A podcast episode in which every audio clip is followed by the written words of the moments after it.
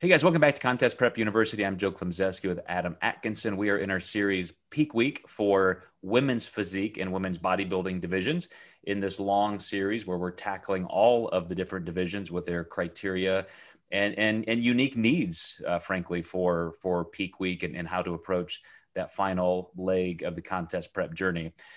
So uh, we talked a lot about body type a little bit in terms of the division criteria, but it's just one little nuance I want to throw in there since we talked so much about the NPC and the IFBB.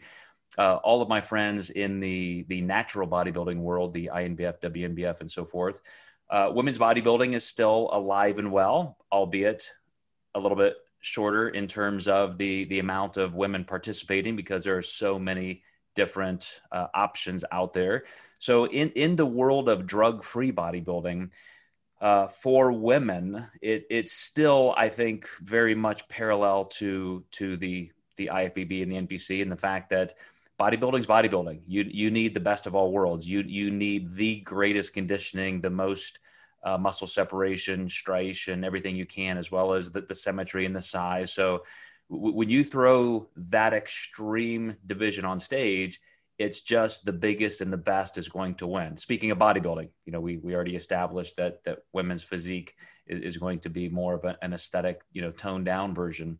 But in terms of overall body type and peaking, Adam, uh, I think we run into some of the things that we've talked about in the past where the ectomorph and the endomorph and everybody in between on that continuum has to approach it a little bit differently. But when you have a female bodybuilder, just say maybe just hired you and, and you're you're trying to guide this person to their best condition ever, the big win. How does body type come into play once you are approaching peak week? How are you going to maintain and schedule and plan that peak week process for different types of, of phenotypes? Yeah, this is the most minute division because, like you said, you want the best of both worlds. So we want hard conditioning and we also want fullness. We don't want to sacrifice any fullness at all. So um, either way you swing that pendulum could be uh, a really dire mistake. So you really need to stay within a close close uh, um, segment of fullness, tightness, um, and, and, really lock that physique in. And uh, your endomorphs are going to be more likely to spill over. Your ectomorphs are going to be more likely to be flat. So, you know, um, I would say it can be more extreme for an ectomorph to get that fullness. And um, you just want to make sure that you really keep that tightness with that as well, because uh, that little bit is, um, you know, little bit of added conditioning that ectomorph might have might actually make them look bigger than the person they're going up against if they don't come in conditioned enough. Um, on the other hand, your endomorph, you want to make sure that you're not sacrificing conditioning at all. Um, they're probably going to be your largest competitor on stage, but as we know, it's not judged on size alone. So you really have to be careful how you dance in those categories.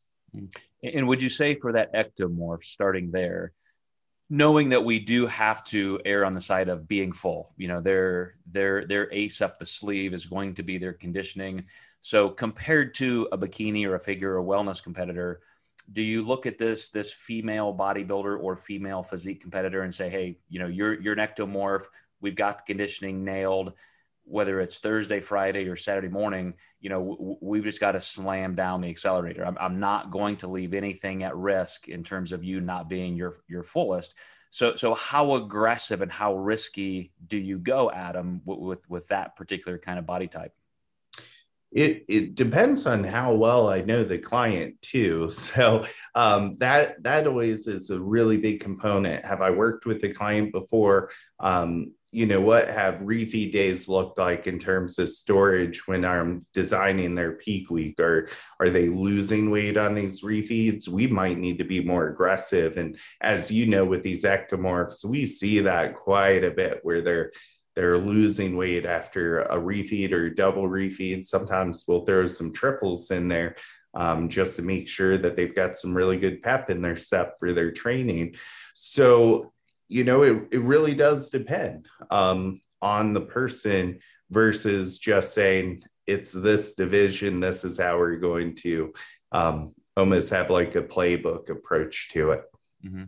I, I agree, and, and, you know, it always does come down to that nuance of of that individual in the context that they find themselves in during peak week, whether they're still kind of dieting down to get that conditioning, uh, or or the opposite. But uh, I'll just add in closing that. Uh, one of the things I'm going to talk about in the next episode when we get into peaking options is that for the endomorph, you know, a, a, lot of times people are considering, as you just mentioned, a playbook like you're supposed to deplete this way and load this way, front load, back load, progressive linear load, whatever and a lot of people just don't need that. A lot of people need to stay pretty linear and just coast in, so they're not messing around with with something that could could risk you know a, a poorer outcome. So those are things we're going to talk about next, guys. Stay tuned. We're going to get into episode three where we talk about the different peaking options for women's physique and women's bodybuilding.